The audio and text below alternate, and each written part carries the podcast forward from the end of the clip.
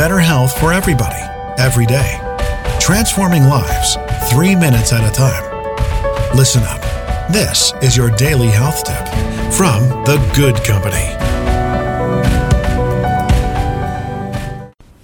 Hey, everybody, welcome back to today's health tip. It's Melissa from The Good Company.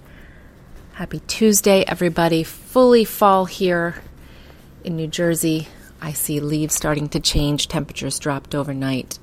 Yesterday was definitely a winner, but I'm going to embrace the cool weather. But with the cool weather and with the fall comes uh, darker mornings, less sunlight, less exposure to sunlight on our skins. So I want you guys to think about starting a vitamin D supplementation routine.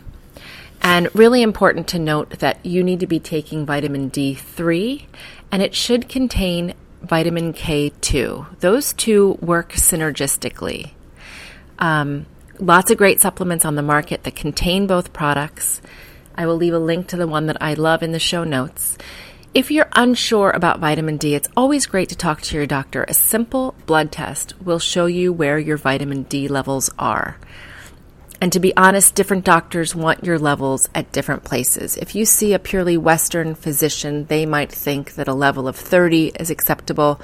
My doctor, who's an MD but a functional doctor, a functional medicine specialist, wants my level above a 50. And it's not that easy to get it that high. You really need to stay on your supplements. So if you have questions, please ask your doctor. Um, if you're familiar with supplements and supplementing, you might want to consider starting your vitamin D D3 with K2 routine right about now.